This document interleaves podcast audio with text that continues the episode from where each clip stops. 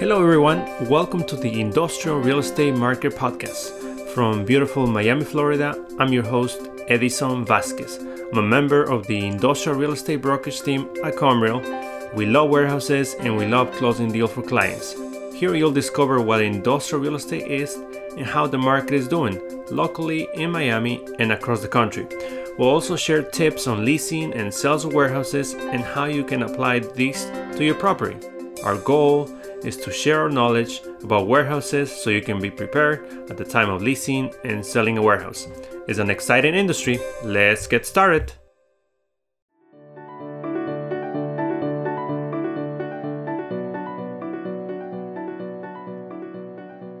Welcome everyone to the third episode of uh, Comreal's Industrial Real Estate Podcast. Today we're happy we're happy to discuss uh, some additional topics on industrial real estate news. On this specific episode, I want to go over some frequently asked questions we, we get from clients, landlords, tenants, buyers, sellers. So we want to uh, put a, few of these together and uh, share the information and hope uh, this helps uh, your your warehouse uh, leasing or buying process. The first question it's from a tenant, and um, they ask, "What is a, the difference between a gross lease and a triple net lease?"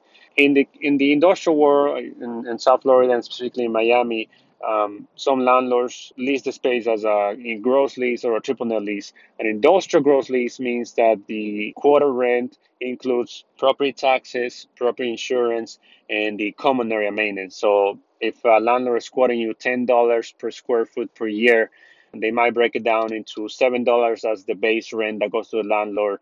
Then, as an example, $1 for property taxes, $1 for property insurance, and $1 for, for common area maintenance. And the uh, triple net lease, what they do is they will quote you at $7, for example, a triple net, and then they will add the expenses, property taxes, property insurance, and the uh, common area maintenance. So basically, the difference the difference between a, a, gross lease and a triple net lease is that in the gross lease, the landlord includes all of the expenses, and a triple net lease, it will be the base rent plus all the expenses. Uh, second question comes from a tenant. Uh, what do I need to lease a warehouse? So if, I, if, I, if you're a tenant looking to lease a warehouse space, maybe you're starting your business you're into lease a warehouse, what do I need? What landlords require? Uh, here in, in South Florida, a landlord will want uh, the uh, name of the company to be incorporated with the state of Florida. They, uh, if you're a, company that uh, has some financials, uh, they will require you at least two months of security deposit, maybe a few more months if you are a new company or you don't have strong financials plus the first uh, month of rent. So in this case, when you sign a lease, they will require you three months of total rent. And as a last requirement, uh, all landlords will require you a certificate of liability insurance. So that you can get from your insurance brokers. And depends on the business, depends on the industry. The rates for that insurance varies, but those uh, those are the things you'll need. So you'll need to register your corporation.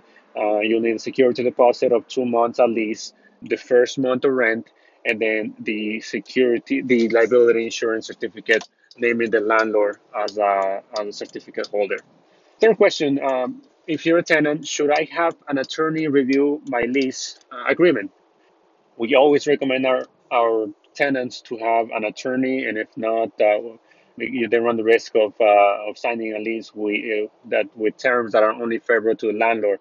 So, to all tenants uh, looking for a lease space, and you just received the lease agreement for from the landlord, you always should have a, your attorney review it, make sure all the, the terms are, are there and all the legal language is a fair agreement and not only in favor of the landlord. We're always happy to refer you to one of our attorneys in, uh, in our network and, and help you help you that way. If you're a tenant, uh, the next question is Can I have the landlord pay for improvements done in the warehouse? Yes, potentially uh, some yes, some no. It all depends on the type of business. If you are a freight forwarder looking for just dry space with 10% office space, and you might need a small room, temperature controlled room for electronics or any specific items that need especially uh, designated temperature, and then uh, you want the landlord to build that for you and include in the lease rate, that can be negotiated. And you can talk uh, to one of us in our team and go into details as to how that's negotiated. That is that's uh, something that the landlord can build.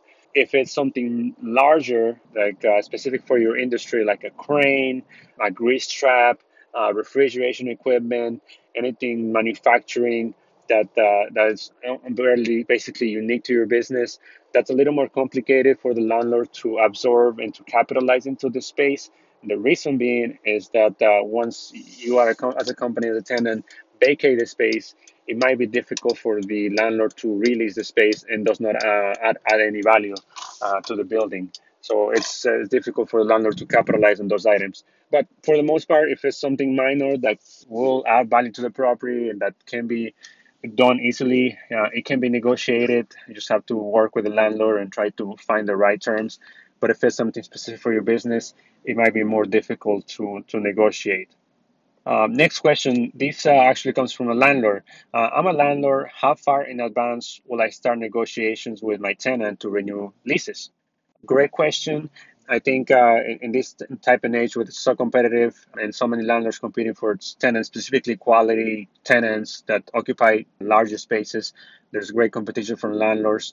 And if you're a landlord and you want to keep your the tenant in the space, you should first of all, stay in communication throughout the lease term. And if the lease is coming up and, and renewing in, um, in a year or two years or less than two years or maybe a year, you should start engaging them, talking to them, see if they need to maybe expand into a larger space that you have or or see if they can um, extend the lease from the beginning so you can do what's called a blend and extend to extend their current lease for another five years if they have two years that way you are you're locking them in before they go to market, before they start looking at the spaces. And it shows that you care, it shows that you are willing to help them and willing to give them a good rate if they sign a longer term lease or if they stay with you for a longer term.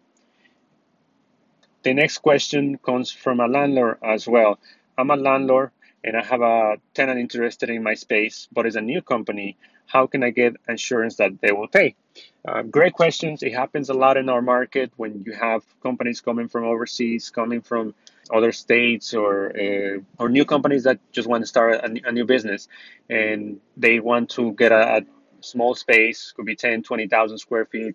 They don't have any financials. So for landlords, this can be a tricky situation, but it can be negotiated. In our case, what we have done in the past for companies that don't have any financials or are brand new to the to the to the business or to the city, they can sign a lease, three to five year lease. They will post an, an additional security deposit, an extra month on top of the standard two month. They will post another month or maybe another two months depending on the on the size of the space and um, for the lease of terms. So that way gives the landlords insurance that they are credible, they're serious, they want to lease the space, and they want to show the landlord that they want the space for their business. And um, another another way we have done it is to post a personal guarantee.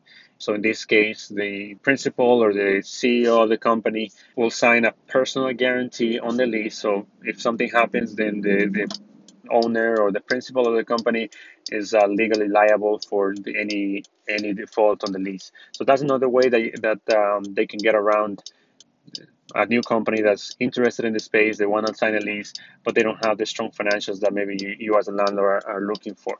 Those are the questions that we have uh, for today. Um, we, we always get plenty of questions from our from our clients. Um, we'll have many other shows uh, concentrating on, on frequently asked questions and um, please, if you have any questions, please send it to us. You can uh, call us anytime uh, at 786-433-2380 or send us an email at uh, Miami Industrial Team at uh, Comreal. Uh, visit our website at miamiindustrialteam.com. Send us your questions. Uh, let us know, and I will be happy to answer those at any time. Don't go anywhere. Our next section is the uh, industrial team.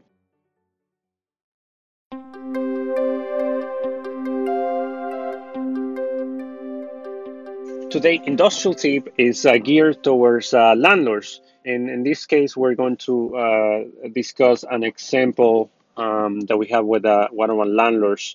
And uh, our landlord was uh, approached by a tenant who wanted to put a specific use in the in this property and uh, let's say a, a, mechanic use with uh, with cars, but they need a specific permit from the city, and they ask the landlord to give them uh, three months of contingency to get this permit for the landlord. And um, of course, in a very strong market, landlords are, are not willing to give too many concessions to tenants. So the landlord came to us and, and asked us, what can I do in this case? I, I want the tenant, but I don't want to uh, give them three months. Um, so what can I do? Uh, in this case, for for uh, as if you're a landlord and you have a good, a good tenant that wants uh, some contingency or some time to uh, find a specific permit or license, what uh, what you can do and what, what you suggest doing is you can ask the tenant to pay rent during those specific terms. In this case, if it's one, two, three months.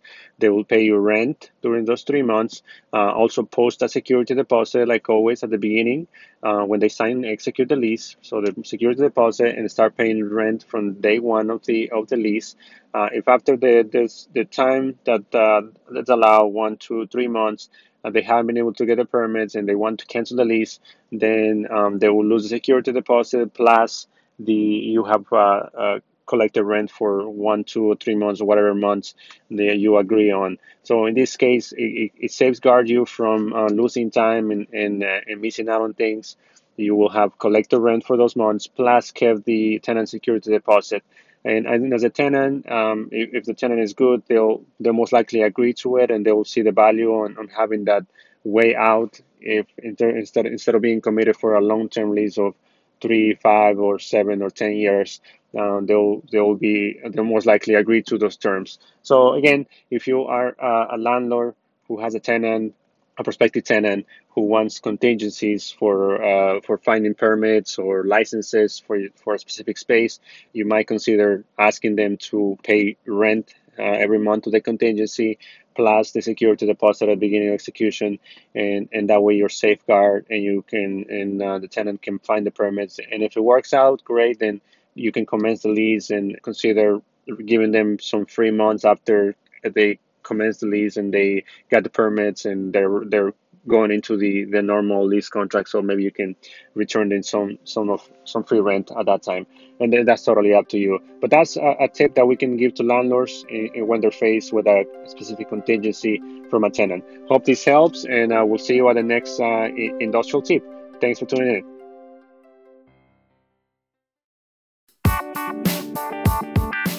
Thank you for joining us today. If you have any questions about today's topic or need more information on current spaces available, you can visit our website at www.miamiindustrialteam.com. You can also give us a call at 786 433 2380 or email us at miamiindustrialteam at comreal.com. Find us on all social media platforms Twitter, LinkedIn, and Instagram. Don't forget to subscribe to our podcast so you get the latest episode. See you next time.